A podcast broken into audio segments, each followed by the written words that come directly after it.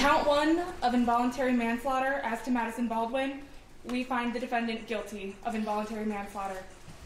On count two of involuntary manslaughter in regards to Tate Myre, we find the defendant guilty of involuntary manslaughter. On count three, as to involuntary manslaughter regarding Hana Hana St. Juliana, we find the defendant guilty of involuntary manslaughter. And in count four of involuntary manslaughter against Justin Shilling, we find the defendant guilty of involuntary manslaughter. Thank you, Alderwoman. You can be seated. And I'm going to That was Jennifer Crumbley, mother of school shooter Ethan Crumbley. The verdict being read guilty on all four counts of involuntary manslaughter.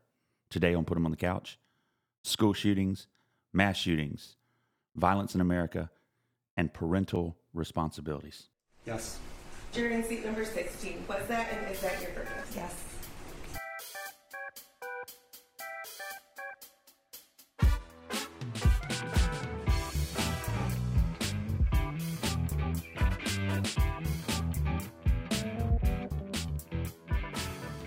All right, Nelson.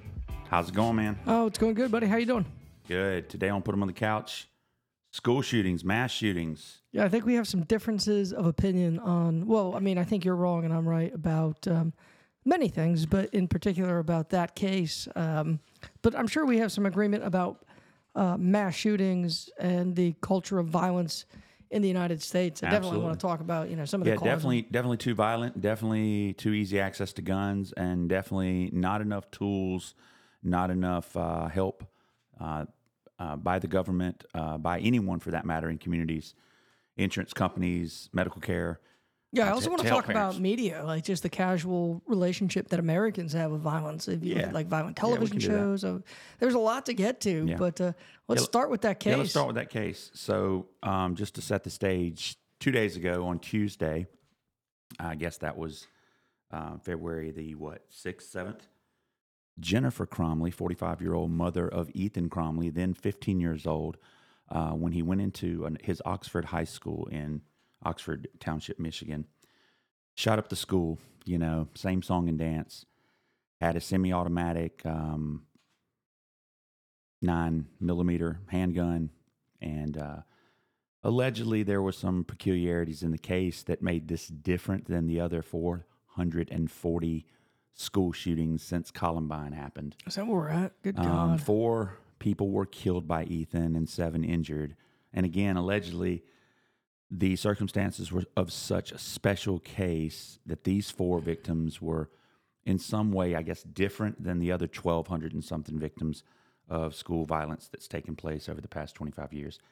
I guess that's where Well, let's mine not- and let's your be clear. It's- that's where mine and your um, I think um, differences lie is in the specialness, the uniqueness of this case that makes not only Ethan so heinous and terrible and unique that a 15 year old is tried as an adult, but also after he is found guilty and admits to his guilt and is prepared to live the rest of his life in jail without parole. Now it's time to prosecute his mom and dad for the same crimes. well, let's separate a few things out. First, I don't agree with charging any person under the age of 18. Now, as that's an where we are in all right? America, though. We do it routinely, not consistently, but routinely. Right. We But- pick and choose. One case has nothing to do with another. That's too bad because I do believe in legal precedent and I do believe in equity and I do believe in consistency. I do too. But apparently, our criminal justice system doesn't mind just kind of making shit up as they go along. So I I, I agree that that was uh, uh, an inconsistency, and I don't want to see that. But it has no bearing on the facts of this particular case. A. B. I don't like the word alleged. Other than the fact that he's 15 years old. I don't like the word allegedly when the conviction is the conviction. So we don't have to do the allegedly thing after you've already been convicted. That's the whole point of the criminal process. Well, I said alleged parents. Uh, the dad has not uh, stood trial yet. He'll be standing trial soon for the same crime. yes, I But I wonder how people wiggle out of the whole double jeopardy idea of this. I know you're not trying the same person twice, but you're trying multiple people for the same crime. Well, there's the wiggle, my friend. I guess. There's the wiggle. And that, I'm not a legal scholar, nor do I pretend to be one, but there's one thing that I've always believed about our judicial system. One thing that I believe that made it logical and fair and in many ways better than most other legal systems that I've ever sort of come to know. And that is this idea of culpability, right? This legal standard, if you will, of one person is responsible for him or herself, at least insofar as that person is a competent adult. In this case, the facts seem pretty clear. The prosecution was so um, concerned about throwing the book at this young man for doing a, a- what is absolutely a heinous crime that they couldn't wait to charge him as an adult. The judge agreed that he should be charged as an adult. They did so. He stood trial. He faced the prosecution and he admitted guilt. And he said, I'm willing to accept whatever charges are thrown my way, whatever uh, verdict, whatever sentence. He got life in jail without any chance of parole. A 15 year old at the time of his crime, now 17, will never see the outside again. Never mind how barbaric I think that is for a 15 year old to basically be, be told you're irredeemable, you're unrehabilitatable in a modern society. But even still, after that, we say, okay, now your parents are negligent for not being a good custodian of their child. How in the world can it be two things? It's not two things. And what you're failing to recognize Mm-hmm. is that in this particular case, look, there's a reason that this is a precedent. There's a reason that that is, this is a first, and it is because in this case, the parents are culpable through their behavior, through their actions. This is not Columbine. This is not Virginia Tech. This is not any number of other shootings where you could go back and say, well, this parent was irresponsible. There is direct evidence that links these parents to negligent behavior that can be directly then tied to this shooting. Now, the direct, evidence, 100% the direct evidence you're talking about, verdict. the direct evidence you're talking about comes in the form of text messages, for instance, that were introduced into the record. or guns that are Uh, introduced to the stop, child. Let's just take one at a time. The evidence in this case was fundamentally about text messages. 20,000 of them that a detective in the uh, police department in the Oxford Township went through for a year. So they were scrupulous about these text messages. They picked out 100 of them and they showed them in the order they wanted to to the jury.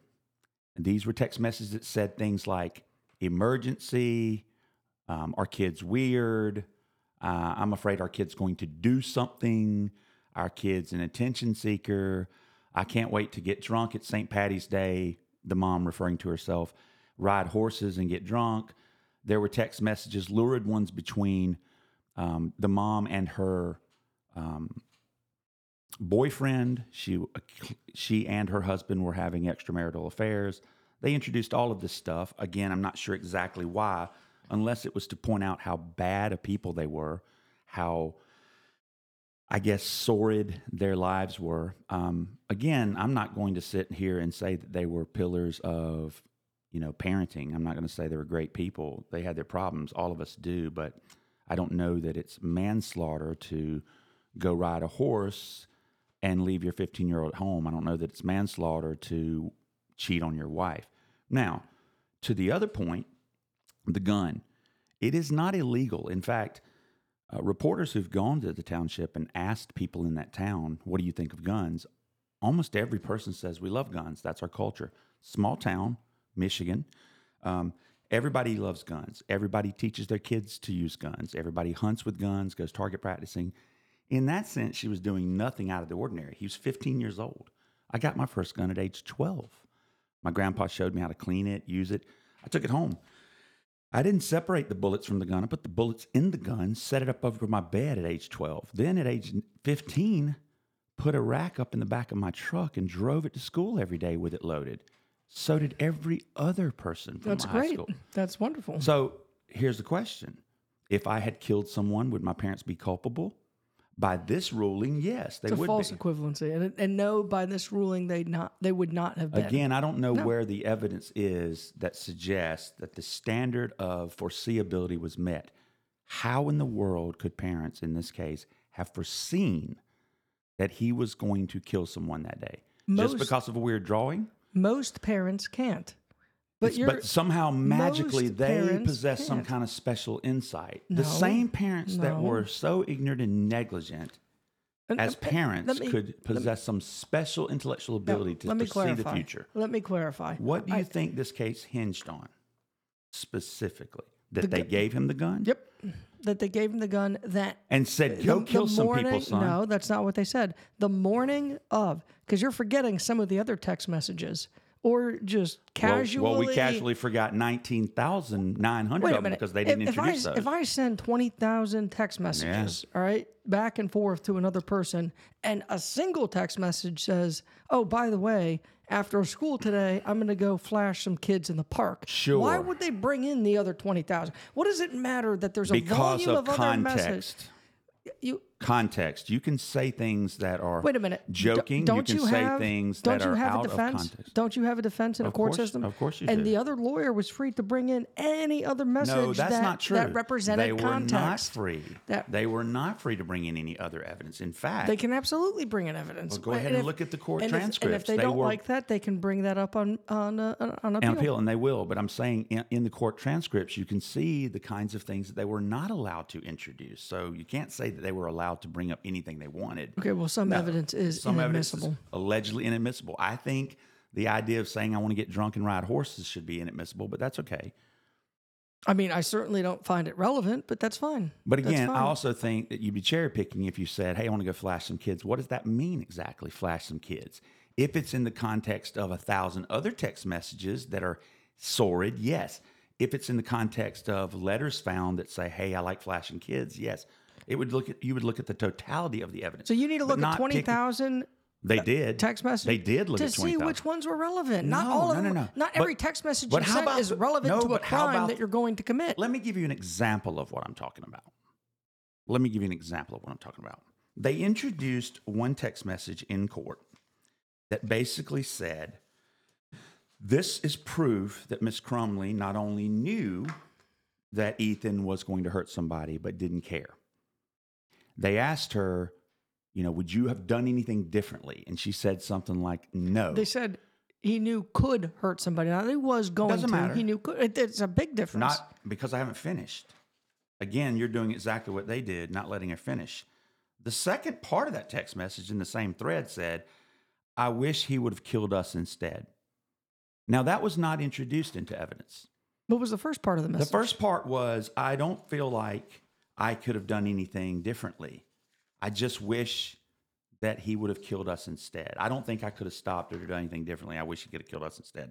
They introduced the part that made it sound like, oh, you knew he was going to hurt somebody, and now you're not even remorseful. You're saying, I don't even care that he did it. Look, you don't even care. But then the other part of that said, I wish he had killed us. Remorse is only relevant at sentencing. None of this absolves this family from doing something No, different. but remorse and, and emotion is exactly what this case was predicated upon in large part. They introduced um, the testimony of Mr. Hopkins, the school counselor, who was with Ethan the day he killed um, those students. They called in the parents from their lunch break. Parents came in, and Mr. Hopkins said, Look, I'm concerned about these drawings that the teacher just showed me from the geometry worksheet. And I also don't think that Ethan needs to be um, at home alone. And I think you need to seek mental health counseling immediately, at least within the next 24 hours or 48 hours. So afterwards, you know, they the investigators asked Mr. Hopkins a variety of questions. Did you think he was going to kill somebody? Well, no, I didn't think that. Why were you willing to let him go home with mom if you thought he was a, a present danger to himself or others? Well, I, I didn't, basically. Well, why were you calling mom? I just want to make her aware of some of these weird drawings, basically. Is there any evidence from any other teachers or the principals or from yourself over the years you've known Ethan that he had problems? No. you mean Ethan's never besides the dead bodies? in that one picture? I'm, I'm just Again, asking. who hasn't drawn dead bodies? I've drawn dead bodies all my life in pictures. Most people have drawn dead bodies and guns, and Stephen King drew that But stuff and wrote that about, stuff his whole life. Let's stay on topic. We're talking We about topic. parental responsibility. And we are. I'm saying they called in the. You, you let me get to my point about emotion. They called in the parents. Afterwards, he said in court, I thought it was weird because mom didn't hug Ethan when she came in, and mom didn't hug Ethan when she left. And she also only stayed like 11 minutes in the meeting. Now, what's that got to do with culpability because you do or do not hug your kid in public? My kid won't say I love you when I let him out in the carpool line. They're seven and nine. There is a such thing as anxiety, nervousness around other people. That mom doesn't hug her 15 year old boy in the school counselor's office is not evidence that mom is negligent or in some way wants her son to go kill a You're cherry school. picking evidence and ignoring the central question here, I'm which asking is you, what is the these evidence? people had reasonable suspicions that their son needed some serious help. And who That is confirmed by their text messages. No. That is confirmed No. by their text. In fact, they On said, the "We morning did of not the shooting, they were concerned about where the gun was and what was going to happen that day. never saw any That text messages in the record about they were concerned about where the their gun was. testimony, their testimony as well. Never they, seen that. They had a weapon that they gave to their 15 year old child. I'm sorry. Family weapon. I'm so let me ask you this. What is the legal age for gun ownership in the state of Michigan?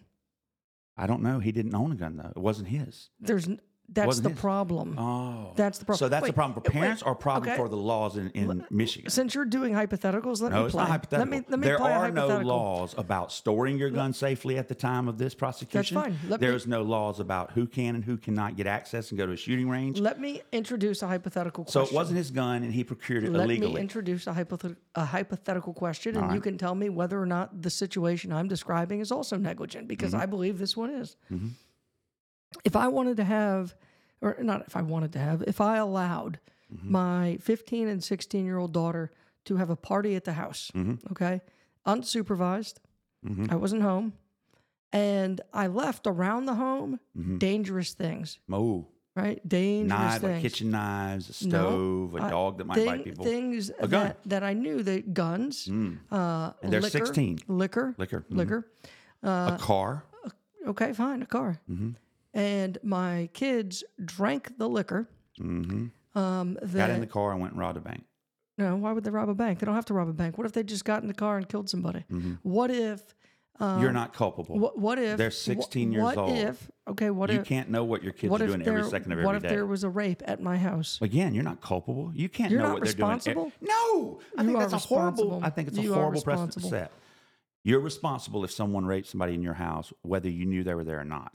That's what you're saying. No, I'm saying if I'd you go allowed, break in your if house you right allowed the now party, if and you rape if you invited a No, you said situation, you didn't know they were there. No, they I were did ha- not. you, No. Go back on this film. No, you said having a party. my kids are having a party. You knew about it. yeah, if I allowed the party to take place Well, and then left the the house, time. if I allowed a party to take place, knowing that there were dangerous substances in the house, and left, and left, and invited a situation where my unsupervised See, I guess that's where I disagree. I to. don't believe that you are inviting rape just because you allow people to have parties or have alcohol. The problem is No, you I didn't invite rape. I invited a situation, where something where something harmful could take place. Well, something harmful can I'm always responsible take for my children. Your house can burn down. You don't go to jail for manslaughter involuntarily. so, in what way am I stove- responsible for my child? You are responsible for making sure that your child, to the best of your ability, what is called ordinary custodian, like ordinary care. Mm-hmm. There's a there's a rule about ordinary care. What's what can a parent be expected to do within the ordinary? I mean, I go to work every day. You do too. You're going to leave your kids at home sometimes, especially at age 16. I mean, this guy wasn't a kid; he was an adult according to the legal system. That's that's So fine. you- I don't. you can't I don't leave a agree with 15-year-old I don't. I don't, I don't agree with him being an adult. A, B, and I'm not talking about leaving them alone. I'm talking about my kids coming up and saying, Somebody I wanna me, I so want to have. A, I want to have a party Uh-huh. with ten people. Sure. While you are out of town, Sure. And and me saying, "Yep, go ahead." You're not going to say go ahead. what- you're going to okay. say don't, and they're going to do no, it anyway, no. and then you're going. What if I what if I say yes and they say, "Hey, can you buy?" But you're me-" not gonna say. And they say "Hey, can you buy me some alcohol?" Yeah, and I say, "Absolutely, I'll buy you some alcohol. Yeah, you if and there's a record of that, if there's a record of that, it's going to look pretty bad against So I can't I can't But buy that's them not the same alcohol. thing. I can't buy them alcohol, but she can buy a gun. She can she buy can a gun for that herself. She can buy. You can buy alcohol for They yourself. I bet you gave have it alcohol to in your him house. as a gift. They, They gave did not tell him him to put it in his backpack. Do you know something? I didn't tell my kids to invite every single person they No. invited. Maybe they invited Let me ask else. you if you know this. It's How many guns do you think It's were in that house? I don't know. I, I, don't, know you don't because you don't care. I don't care I know you don't. because the law doesn't care. We're talking about the How facts many of this guns case. were in that house at the time? that he- 150 guns. there were three. three guns. Fine. He already had two in his house. this was given to him as a present. This gun was put in an armoire inside a box that had a chain lock on it. The key was put in a beer stein. The bullets were put in another armoire. Now you're going to tell me that it wasn't secure. There was no laws about securing guns in Michigan at the time. But however, what 15-year-old is going to be deterred by a gun safe or a gun lock? We routinely hear of parents saying, I can't get into my email. I can't get this app to work on my phone. And who do we turn to? 13, 14, 15 year old kids. I mean, there's been a running joke. would you would you have given this child a gun? yes, Well, I I would because not have. I was given guns all my life, and children are routinely given guns in this country. I didn't That ask about that. a- I said this child. Would Yes! you? Would you have taken this no child for mental health? For mental health. Uh, I, it depends if I had insurance or not. If That's another question. we don't have if- mental health parity. if you- it's easy to say just all, take your kids you to can the mental health center. You can go get the the we know in township of Michigan. doctor said we know in the township they can go for free for mental health counseling. We know that for sure. We've I called. didn't. I didn't say that. I said there's there is free mental health services anywhere in this. We have free health care in this country. Go to an emergency room. Go to an emergency room. I think. Mm-hmm. So that's the I answer. think the. he was so I think that there obviously dangerous. He should have gone to the emergency room. In that case, the school should have called social services, or should have called a resource officer. Social police. services aren't going to do anything unless that kid is in immediate danger. And so the parents aren't going to do anything unless that kid's in immediate danger. no, that's not the same standard. So it should be. so- I don't believe that parents bear some extraordinary standard of caring for their adult kids. that, that kid is not an adult. Oh, I don't that care what kid's a the, baby, I don't right? care what A he was toddler. charged I know I you don't. You don't care about the facts. with. Facts. I The do fact care about is the he was an adult according to the legal system. The fact is, And he we was are given going a to gun try when he shouldn't have people- had one. Uh huh. That's the fact. Let me ask you: Was Dylan Klebold and Eric Harris at Columbine given a gun when they weren't supposed to? Were the other 440 school shooters since Columbine given guns when they weren't supposed to? They acquired guns. Acquired guns. So in this case, it's very different from all the others. Yes, this is a different case. No, Yes. I think you have listened to bits and pieces of the overzealous prosecution, and you have from that decided mom gave a gun with the intention of the kid going and killing people. That's not what involuntary manslaughter requires. Involuntary You're coming up manslaughter with a is still you just- homicide. it, it's not. It's a very big legal hurdle to to make. no, involuntary manslaughter is involuntary. It's not saying I know. I Wrongful bet, I death, bet you my kid is going to go commit a murder. That is not a And- required standard in this case. And you think that standard of involuntary manslaughter was met in I this case? absolutely and if do. you do, And 12 you better be really scared if you are ever a school teacher, if you're ever someone who's an who's a required reporter. By the way, the counselor, the principal, teachers, they were mandatory reporters. and they reported. They did not report Well, what was the, the way they were doing in supposed the to. school? The mother is not who you report to. You have to report to social services, to the police. If someone in your class today is a threat to themselves or other, it's not enough to report to their parents or to your boss. You have to report to higher authorities, people that can actually intervene and make sure that bad things don't happen. I mean, I- if, they- I- if it were at that precipice, that, if it were at that not- precipice, is all I'm saying. Then why didn't the cops come in and search him? I, Why- I agree. it can't be both. Wait, it can't be uh, serious enough to call in the cops, but don't. It can't be serious enough to ask mom to take him to a therapy, but don't. She they didn't say take him to therapy. They did. First they of all, said take him to a s- take him to therapy within the next What- forty eight hours. There you go. That's pretty damn serious. And I agree with you. if it I was that agree serious, with though, you. they should have called the cops or DSS. I agree with you, but that is also not the same as involuntary manslaughter. I don't think that is you understand what is homicide. normally the hurdle for involuntary It's manslaughter. higher than hey, I probably should have done more. It's higher than any civil I called the penalty parents. It's it's way It's- higher. Well, this one's We 15 have- years of concurrent Look, sentencing. Yeah, I understand. Sixty years. We have never No, in this concurrent sentencing, so it's a max 15. It's a max 16 on four counts. It's already been decided. They're going to they've they've charged her with four counts. But it's sentencing- concurrent. You don't serve them back to back. So here's the deal. Whatever her sentence is, it's it's far too many years, I think, for um, what she's being charged with, what she's been found guilty with, of. I also don't think involuntary manslaughter should be that easy to apply, especially in a case like this where a person has already been tried as an adult and they've already bore the responsibility and they're being sentenced for that crime. I mean, in what world do we live where there can be multiple causes in a case like this? I mean, he's an adult. He was considered of sound mind. If he wasn't considered of sound mind, then they probably should have said something about that in court. Do you but it's kind of interesting when they when they were trying him as an adult. That same prosecutor who just tried um, his mother, when they were trying Ethan in court, they didn't mention anything about the mom. They didn't mention anything that would mitigate the circumstances. It was kind of funny to me. They wanted to throw the book at him, all 24 counts. They want to give him life in prison without parole. They want to make sure he's 100% culpable as an adult. So they throw all of these um, things at him, never mentioning, never mentioning anything mitigating. Then all of a sudden, when Jennifer is in court, the same prosecutor says, Well, you ne- neglected to fulfill your parental duties and you gave this guy a gun and he was mentally But ill. I'm like, again, I Why didn't you mention that. any of that stuff But I disagree. when he was in court? I disagree with the second prosecution. I'm not talking about that prosecution. but we're that is the about, but the second prosecution about, is the prosecution. We're talking it's of mom. I agree with moms. I don't agree with the way they did the sons.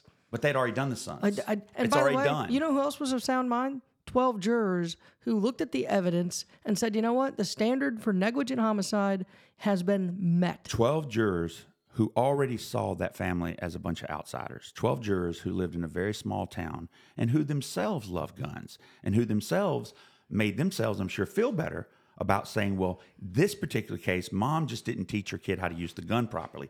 It none of those jurors said, oh, it's because they gave him access to a gun. Notice that. They had no trouble with that.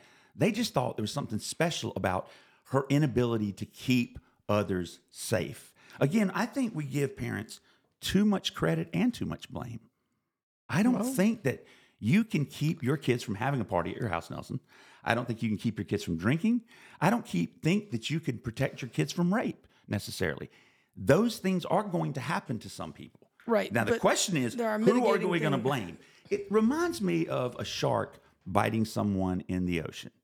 And immediately all the good old boys get in their boats and run out and start killing any fish that even resembles a shark On the movie Jaws, and they make maybe. themselves feel better by jumping all the sharks. But is that going to stop shark attacks? No. Does that even get at the root of shark attack, shark attacks? No. And is, does this really? I mean, prosecuting mom, okay, fine. But does this get at the root of gun violence in America? No. I mean, we can move into mass shootings now. Yeah, I didn't think. First of all, I didn't think the point of this case was to Well, most eliminate, people are arguing the point of this case is to try to do something about gun violence in America since without doing been- anything about gun violence. Yeah, Okay, well that's fine. That is fine. And I, most people think that this is going to go a long way to making parents think twice about neglecting their kids, think twice about giving their kids guns. And I want to tell you, I, I the good old boys in this country who live in parts of this country where I'm from, who give their kids guns at age five, six, seven, eight, who really do, as the, in the background of their lives, guns are everything. That's their culture. It's not going to deter them from giving their kids access to guns. Shooting ranges aren't going to close down. Bullet manufacturers aren't going to start stop making bullets. People aren't going to stop advertising to kids, which we do. NRA, we do it with um, 4-H and every other agricultural extension club out there. I mean, we still do it. There's never gonna. It's never gonna stop. All you're doing This is you're gonna make told not only parents, but you're gonna make teachers and counselors. Which, by the way, we already give them enough to do. This How woman, this woman told her boyfriend, "We're on the run again. I think we're going to be charged with manslaughter." Sure, after This the word is out wo- that the kids shot up the school. Yeah. Well, I would say that too. I'd I say I think I'm going to be charged if I know how overzealous prosecutors can be. I mean, of I- course, look, people get stopped let's, all let's, the time. Let's uh, let's uh, let's move on to uh, let's take a quick break, reset, and let's move on. Just and talk something about mass shooting. Talk about mass yeah, let's talk shooting, about right? mass shooting.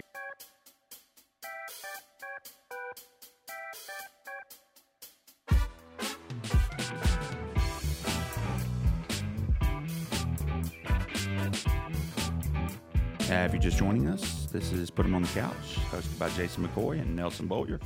We've been talking about violence, specifically school shootings, in the case of Ethan and Jennifer Crumbley, Ethan's mother. Yeah, but days- I want to transition into some some other shootings. I- Other I, shootings. I'm, I'm always fascinated about uh, mass shootings. You know, both from a political perspective uh, and definitely from a psychological Mm-hmm. perspective, because the political thing is something that bothers me. I will be very honest with our listeners. Okay, Mm-hmm. I am a person who would prefer much greater restrictions on firearm purchasing, ownership, etc. That's well, we won't me. need any of that stuff if we just um, put all the parents in jail anytime something happens. That's true too, Yeah, but I don't do think that. that's a viable path. And so I've long been an advocate for for stricter gun regulation. Every Mm-hmm. time we have one of these shootings, we have a couple things happen, right? Yeah. Thoughts and we prayers. have thoughts and prayers. Obviously, it's, Not the right time to talk about Not the the right time or too emotional, which I've we'll get to because emotion is really how we make law. You know, think about uh, the billions. I'm sorry, the trillions of dollars we've spent and the thousands lost after Much 9/11. of it has to right? do with motion. Yeah. Exactly, right? 9 11 was an emotional thing. Mm-hmm. You see an emotional response and a big response from our government. That's put that over there. yeah.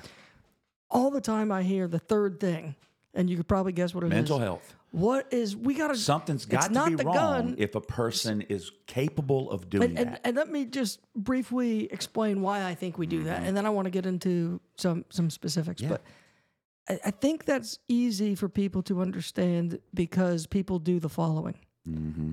And I'm going to say a word I know psychologists don't like, but You're gonna say crazy, say aren't you? people say, "Damn, that is some crazy shit." Yeah, that's crazy. Who he would must do have been that? crazy. And- and- and I It- think you would have to be easier. crazy. I think people, were, um, you know, connect with that because it's a crazy thing. Well, that absolves would that never do absolves that. the human element. That absolves the possibility that you or someone you know and love who clearly isn't crazy Would do but that. looks a whole lot like, sounds a whole lot like, and maybe even likes the same things that shooter likes, Right. including but not limited to fetishizing firearms like almost every American in we do that some. rural America. We do that some. so Did you ever I- see that picture with Trump and the one hundred percent? Yeah, yeah, yeah. We I- fetishize that. So yeah, of course, that makes it easier, right? So That's- people, so people will say that. They helps say, oh, me overcome my own. Yeah. cognitive dissonance. Yes. And, and so, and I, and I get that. I, I Mm-hmm. understand the the personal appeal, the alleviation of any responsibility. but what if any But yeah, evidence is, is- there is that mental illness really does is mental illness drive violence? behind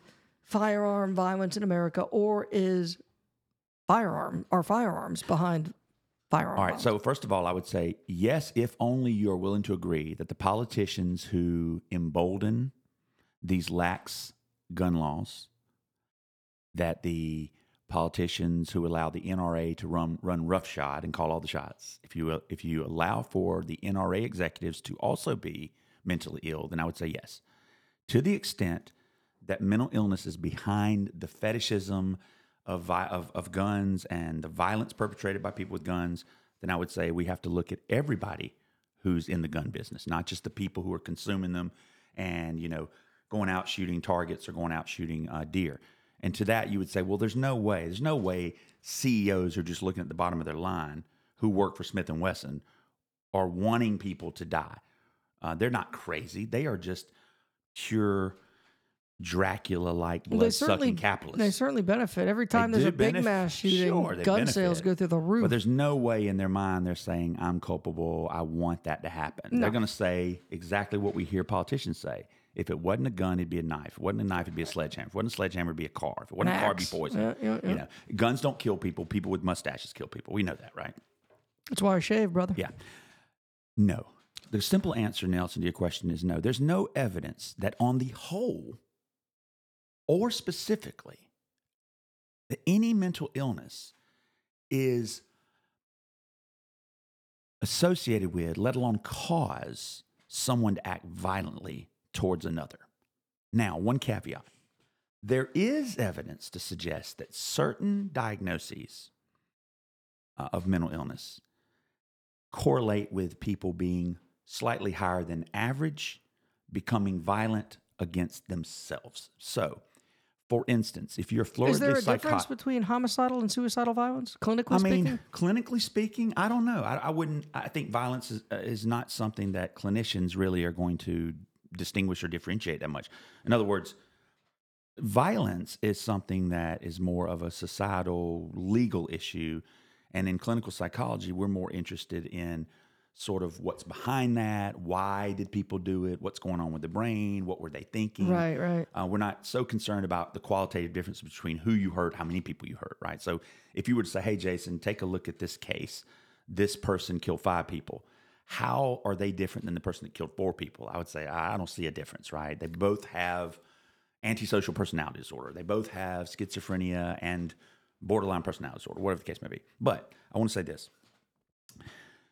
Um, perhaps someone who is undergoing a floridly psychotic episode and they have a serious mental illness like um, severe depression and um, uh, schizophrenic like um, symptoms, or someone with schizophrenia who has uh, who is currently delusional and hallucinating, they're slightly more likely than normal to hurt themselves, Okay. right? Okay. But not any more likely to hurt anyone else Okay. not any more likely to hurt anyone else. And- Right. And, there's really only a couple of disorders that I can think of uh, that work that way. Um, but yes, suicidal ideation, suicidal attempts are higher than average for people with certain diagnosed mental disorders. But in terms of hurting other people, I have seen no systematic evidence to suggest that. So I want And by the way, on the whole, on the whole, people with mental illness are slightly less likely to hurt another people than the average person who's never been diagnosed. I've heard that before. Isn't that something? So I want to be very, very clear with our listeners. and that might be um, because people are more conscientious about them, more scrupulous about them. Right, Maybe they are right. they, they care for them and take or, or observe them a little more carefully, if you will, right there. So I, I- I do want to be clear because I Mm-hmm. think, and then I want to get into some of the the profile of mass shooters. Mm-hmm. Uh, I think this is an important point to phrase this another way, right? Mm-hmm. The inverse of this conversation. yeah. You would say, I think, if I'm Mm-hmm. understanding you, it is possible. In fact, in most mass shootings, it would be the case that the shooter uh, was a rational actor, which is hard for us to understand. Of course think, is, Jason. right? Because that's that's and that's exactly what happened in the Ethan um, case, Ethan Crumbley case. Was he a rational actor? Of course, every indication that he was a rational actor. Um, text message between him and his friends that were not introduced until court, that nobody saw until court. Um, yeah, I mean, he, he seemed rational in a lot of other ways. Yes, he drew some weird pictures every now and then, but when you asked the assistant principal who'd known him longer than anyone at the school, she was just absolutely gobsmacked. She couldn't believe it was him. She said, I saw him walking down the hall with the gun and I couldn't believe it was him. I walked up to him. This is how confident she was that he wasn't going to hurt anybody. Wow. Ethan, what's going on, man? You okay? He's holding a nine millimeter. He's about to blast, and she walks up to him. Like the the the um, classmates, um, other people at the school, they're like, no, he's the most normal. It's so hard to believe.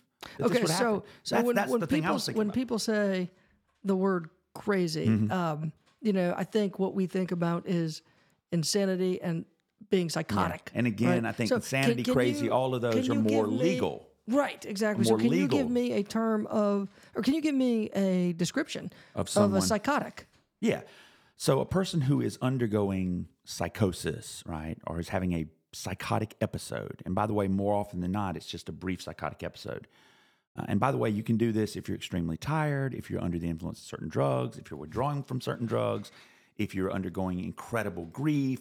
I mean, the, the number of reasons you could have a psychotic break are numerous. But typically, it's very brief, right? It might happen for minutes to hours, maybe a day. Um, and it basically means break from reality. For that temporary amount of time, um, you cannot differentiate fantasy from reality.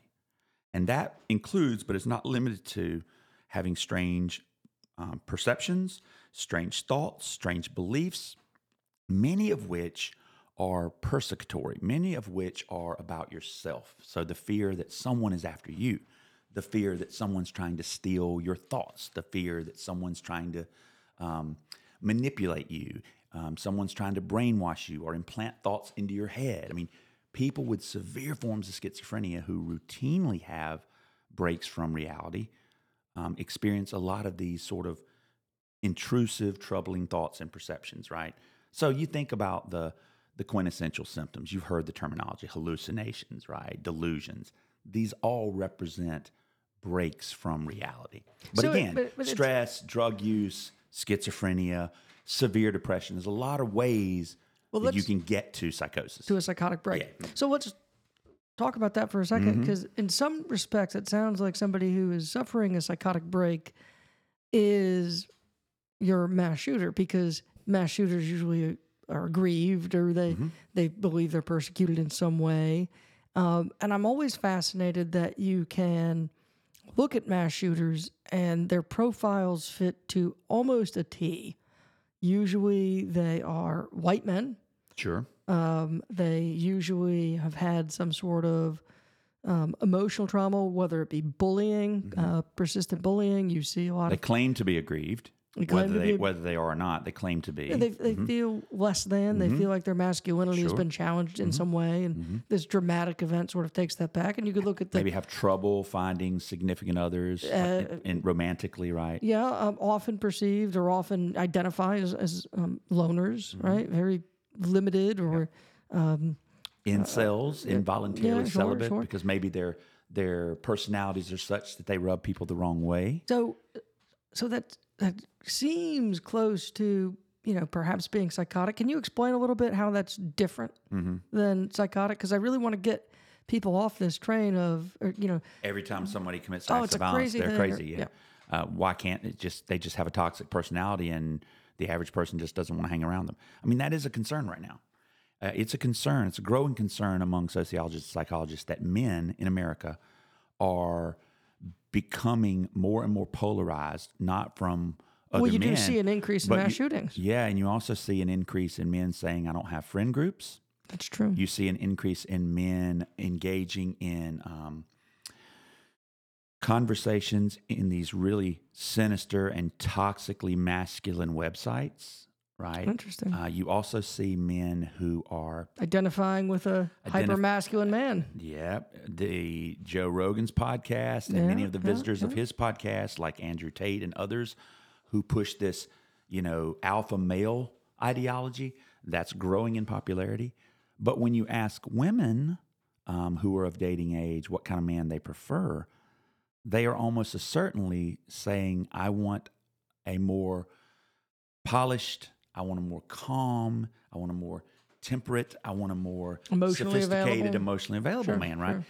Um, so much There's a so, great article in the New Yorker that's called "What's Wrong with Our Men." It's actually sort of dealing well, with some of this. you know, even if women don't say it, even if women aren't outright turning men down, saying, no, you're too masculine, no, you're too toxic, I don't want to date you. They want a bro. they are still they're still voting in that way and here's how they're doing it guess how many baby boomers today identify as lgbtq or or plus Um, what percentage would you say baby boomers baby boomers, Mm-hmm. God, like five percent. 4% All right, look at this guy. Look at this 4%. guy over here. now by the way kinsey alfred kinsey the famous sex Yeah, researcher yeah, right, yeah, sure. made some pretty crazy headlines with his original surveys his sex biographies he called them back in the 60s Yeah. um, by suggesting that homosexuality might be as as prevalent in America as eight to ten percent. And people thought that is so crazy, right? Oh my gosh, there's not that many gay people, right? It's not that many bi people. But he goes, no, no, no, no. Based upon my scale, where people can be partially gay, right? They can be somewhat attracted to the same sex and also somewhat attracted to the opposite sex. Sounds like we're getting ready not- for a new podcast. Well, check I'm this- ready to do yeah, a little well, sexuality on the couch. How many Generation Z? Oh, it's Okay, got so to that be like twenty three percent, twenty five percent, It's twenty five percent. twenty five percent. Generation Z. I'm not surprised. I've got two Gen Z daughters. They They're say straight. that they're LGBTQ or plus. Yeah. One in four Gen Zs say they're LGBTQ or plus. That means, right, that was one Kinsey in every wrong, four. or are people identifying as things that well, they here's, aren't? here's what I'm not certain about. I'm not certain if this is biology and or if this is environmental.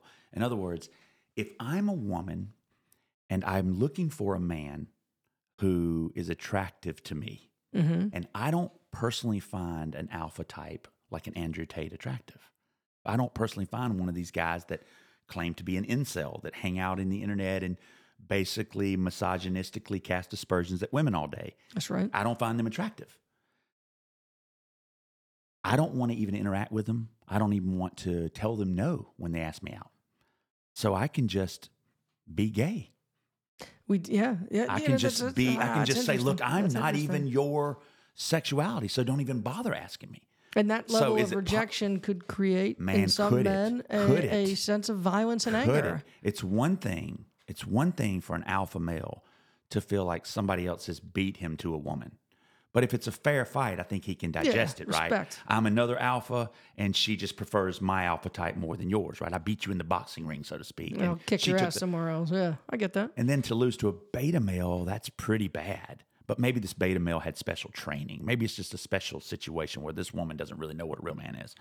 But then to find out, man, one in every four women who should be attracted to me are not.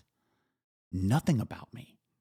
Not my personality, not my ideology, not my body, not my body parts. Nothing makes It you want to be with me. It's kind of sounds like you're. And I've seen this. I got to tell you, I've seen this argument in Mm-hmm. in um, like I said, some liberal publications, Yeah, some sure. concern about the, What's happening to men? what's happening to men, but also with the the family. Well, yeah, And then the birth rate is dropping, family, traditional sex is dropping, and again, Our you know, younger people aren't we- having sex nearly as often as we were. if we say that we're running that out of often when I was young. resources, if we're worried about gas prices and running out of resources, maybe we should be celebrating this, not getting too worried about it. I mean, I don't think you win just because you have a lot of people, right? India that's has true. a lot of people, but we're still the powerhouse of the But world. but it is interesting to note the correlation as these uh, broader social trends have taken place. Mm-hmm. The correlation between those social trends and mass shootings. yeah, it's a, That- it's that- an interesting connection um, Th- but does that mean um, that we're going to see we're more. we're going to see more? Is there something we can it's do? It's quite or- possible that we'll see more. I mean, infiltrate some of these groups, turn the internet off for these groups. Um, yeah, I don't know unless we get into the minority report where we start giving people personality profiles and we find out if you're a incel or a MAGA type or a conspiracy theorist or a, someone who hates women, or right, or if you're enough of a loner, we find a profile and ask say, oh, let's question get them, Let's let's keep- mandate that they go to therapy. Would is it possible that there are people like you, maybe Mm-hmm. like me? I hope that be, because we know those profiles, or could could we never do that? I mean, you don't want to never say never, obviously, but is it? Are there people who are just more prone? I mean, you don't see usually people with healthy relationships, friend groups. Mm-hmm. You don't see them go down a path later on of Oh, I see what you're saying. So is it is it is it harder it to become a loner? is Is, it harder harder to to become become, a a misogynist? Is it harder to become a Yes, are there someone violent against are there women or- character traits or biological traits that predispose somebody to yeah a loner testosterone lifestyle? levels? So we need to give Higher testosterone levels is going to increase your. If you're already a toxic masculine person, But you don't ever see. high testosterone levels are going to only make you more toxic, more masculine. What what testosterone tends to do is make you more of whatever you already are. Mm-hmm. Right? So if I take testosterone, it's probably not going to make me more angry or violent or more misogynistic because I'm not those things to begin with, right? But if I were already misogynistic, violent, if I already um, was toxic, it would just exaggerate those. So Well, let Um, me ask another question. Have we ever done any studies on testosterone levels in mass shooters? not that I know of. Would that be something that would interest you? it would be you? somewhat taboo, um, and people are going to say, "Oh, look at you blaming someone's sexuality or their hormones." oh, I don't know if it's blame. It's uh, Um, we want to understand these things.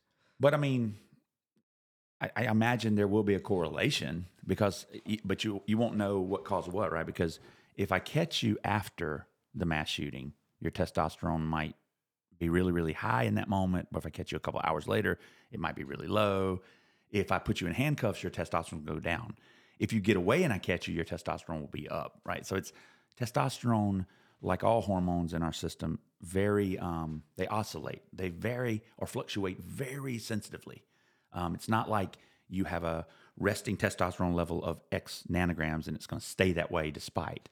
Our hormone system is very um, versatile, very sensitive to environmental changes. So basically, it's sort of like having a fuel injector or having a, a, a booster, a turbo booster, where when you need it, it kicks in. kicks right. in, So if you're getting in a fight, it'll kick in. Right. But if you're holding a baby, even if you're Andrew Tate, when Andrew Tate, the most masculine guy you can think of, right, holds a baby, if you were to take his testosterone level at the time he was holding that baby, it would fall dramatically. That's amazing. Yeah, put a re- wedding ring, put a wedding band on your finger, and immediately your testosterone falls. That's Pull amazing. it off just to wash your hands, it starts to rise again. That's pretty Yeah, yeah, we're very sensitive to to that. All right, so look, I want to talk about violence more generally and the casual relationship that Americans have with violence, and I'll do that by uh, telling you exactly uh, why I got into history and politics. I Very couldn't nice. separate them. Yeah, let's do that. All right.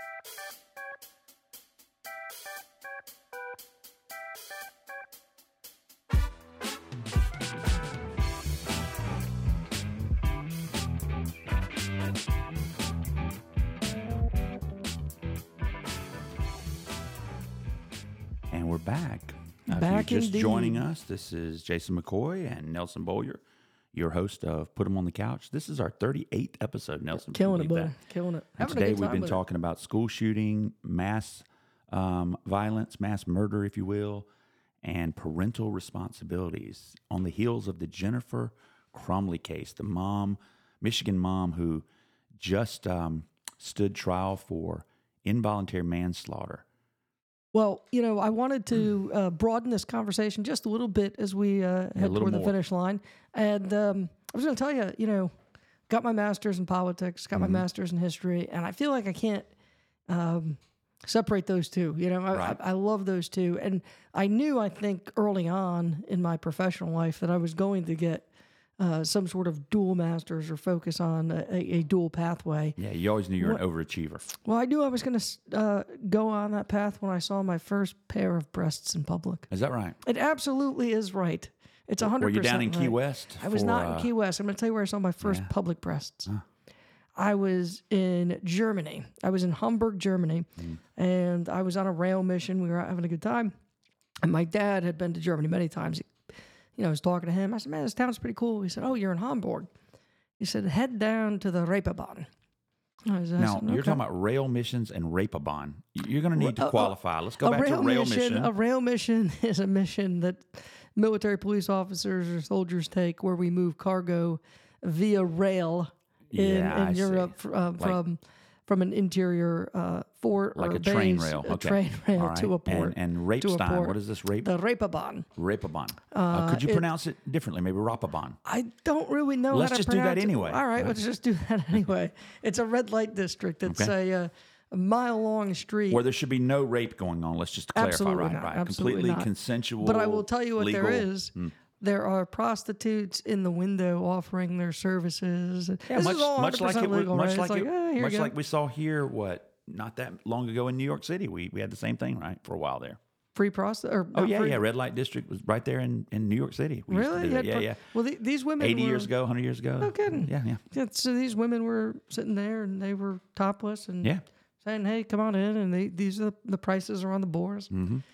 And, you know, I I learned in that moment, and you know, it was confirmed for me later on that the relationship between sex, nudity, love in Europe very very different. Mm-hmm. Europeans have a very hostile attitude toward public violence. And what I mean by public violence is violent it's in entertainment, media. The game Grand Theft Auto, which is a bizarre game for our listeners yeah. if you don't know what it is, It's just violent. That's the name of the game.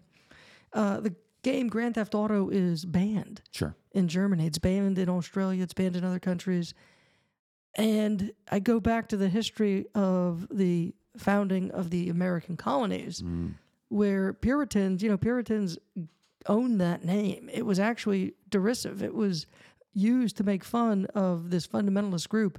And they came to the Americas, this which was Uh, you know very much wilderness frontier mm-hmm. where violence was accepted. In fact, it was a fact of life. Native American part of the tribes. culture. It was a fact of life. Gun violence. It was everywhere. Mm-hmm. Pa- It's a big part of the social order. The social Attitudes about sex were very, very different, and you mm-hmm. see that play out over the play stuff out. histories. Mhm. Look at some of our shows at eight o'clock at night on television. Yeah. SVU, Criminal Minds, great shows, by the way. Look at some of our favorite movies. The But quite Godfather, violent. Quite violent. very violent. And I'm not saying. I'm But not, what you don't see, What about The Sopranos? don't typically see a lot of sex or nudity. And when It- you do, well, think it's about, an accident. Think about crazy Janice, about it. Janet, Jackson at the Super Bowl, Timberlake. right? Yeah. Um, we can't tolerate that. No, it's absolutely not. That and people freaked out, lost their minds. But you have SV, you have Law and Order, you have CSI on TV. It's like, eh, no big deal. But a left breast. Oh my God, I can't Well, see some are going to argue right? that we're that we're just very paternalistic as as well as misogynistic. That women don't actually have agency over their own bodies, Well- and so how dare this woman be independent enough to show her breast, right? It was a great halftime Especially show, on purpose. by the way. Yeah, Like, yeah. where was her man? Where was her handler? It- it's it's You know, doesn't- weird our reactions, and I, I do believe they're steeped in our histories, right? Our yesterdays equal today's. Mm-hmm. Yeah.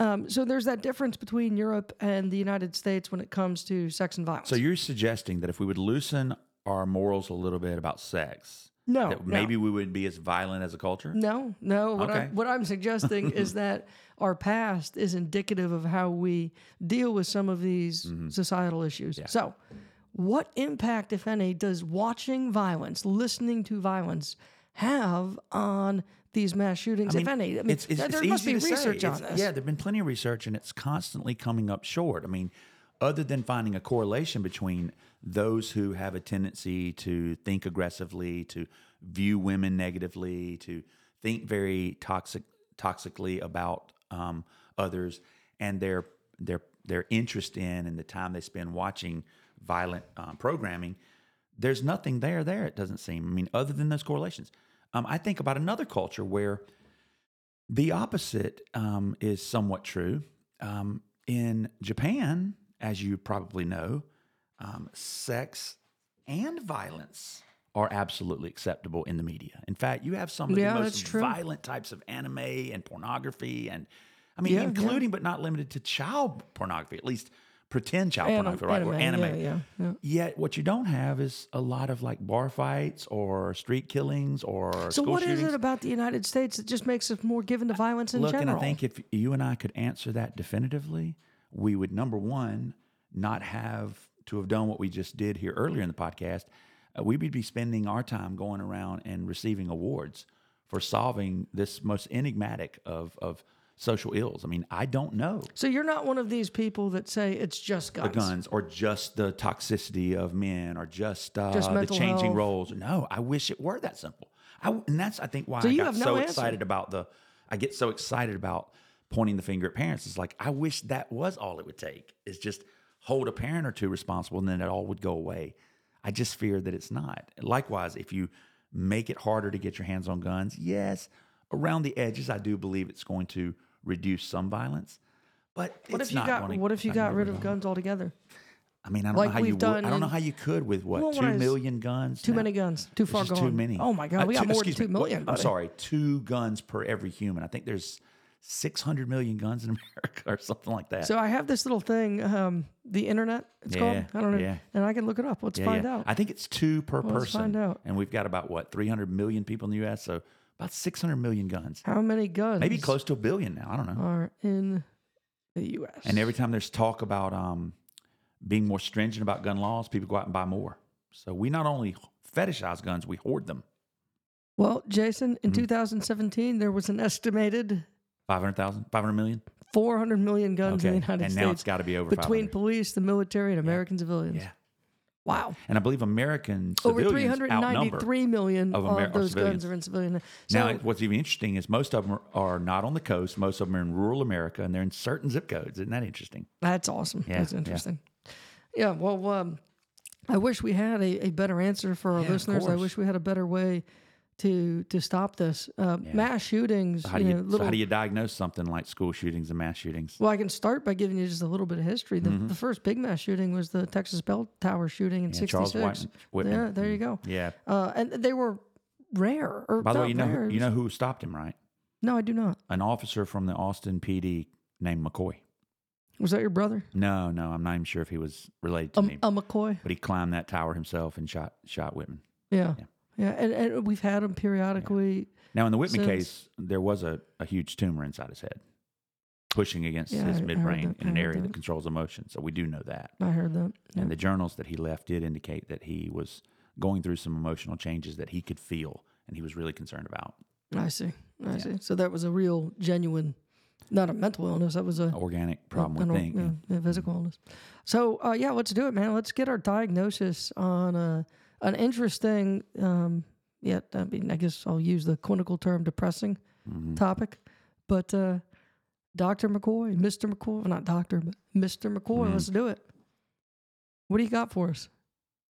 again, man, um, mass shootings, violence in general seems to be an enigma that no one can really put their finger on. No so are we number of ready? So, so we have no mean- no diagnosis. I mean, really, yeah, I, I, As you said, if we did, I guess we'd be getting. we have more questions, we have more symptoms than we have answers. Um, you know, it's it's So would you say further study needed? further study needed for sure. We need more theories. Believe it or not, we need um, probably not more data, but we need more sensitive tools, um, Sure. both both genetic tools as well as um, more societal based instruments that can sort of track and profile. Um, yeah, I think there is an interesting couple of avenues that we can go down, and I think we sort of suggested them a little bit here. Is this avenue of toxic personality, um, the incel, loneliness. Um, something I was remiss about saying is this it doesn't seem to be getting any better either with men feeling displaced, men feeling out of place, men feeling like they're lonely and nobody understands them, and that their manhood is not only being threatened but being pushed to extinction. Um, and, and one place you see that is in the falling application rate for men across the country for college.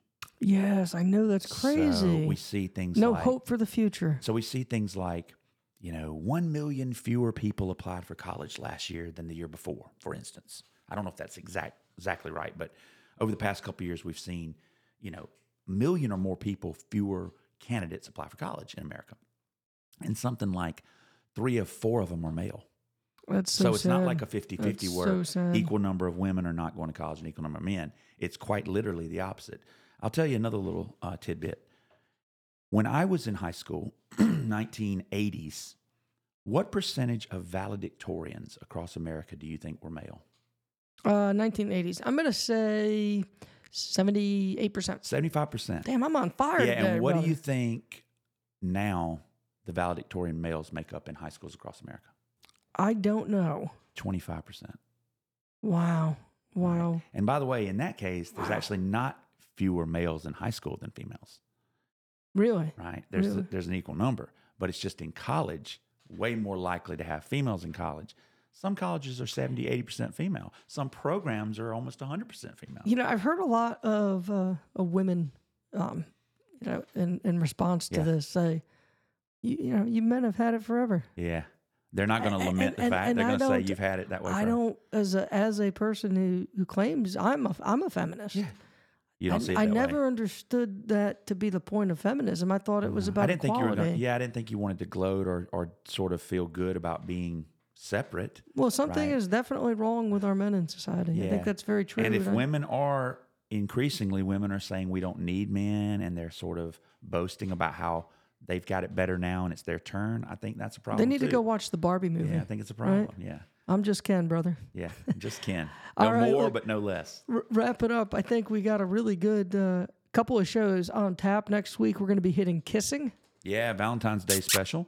I uh, Yep. got one on nostalgia. I got a very special guest from Virginia Commonwealth University. I'm Dr. excited about Dr. that. Dr. Jeff Green coming on to talk about the connection between nostalgia and smell. I'm excited about that. I know. I think we've discovered a great avenue to discuss sexuality. I think that'd be a good podcast. What do you think? yeah, I think so. And then uh, we're getting ready for March, so uh, Got to do some St. Patty's Day. got to the luck do of the luck Irish. of the Irish. Let's put luck on the yeah, couch the horseshoes and the, and the rabbit's feet later and the this luck. spring. And then uh, I think you need another intellectual beating, so I don't mind uh, putting the ACC, uh, Big East. Yeah, I think we got to bring SEC um, and the we whole got- we NCAA gotta- right on the couch. we've couch. got to bring um, our inaugural episode of Put 'em Put on, them on the court. Put uh, them on to the, the court. Yeah, we got to do that. And we got the big game this weekend. Who do you got? Um, Connecticut, man. no, you're talking about the Super Bowl. Something no, I was I'm- talking I'm, not really interested. I was talking in. about the proposal question mark. Yeah, Well, Taylor I'm going and Travis. with I'm going Taylor Swift. although, although, Will she be there? yeah, she'll be there. You think she'll make it? She'll be there. All right. Or San Francisco might win and start playing that song "Shake It Off" as they uh, exit the field. Oh my Wouldn't that be a good one? That hey, haters gonna hate. Haters gonna hate. All right, look. Before we go, let's do a little rapid fire in the big game. You ready? Sure. I got some prop bets for you. I want you to tell me yes or no uh, what you're gonna bet. You ready? Mm-hmm. Uh, length of the national anthem over under 90.5 seconds. What are we going? Uh, that's over. All right.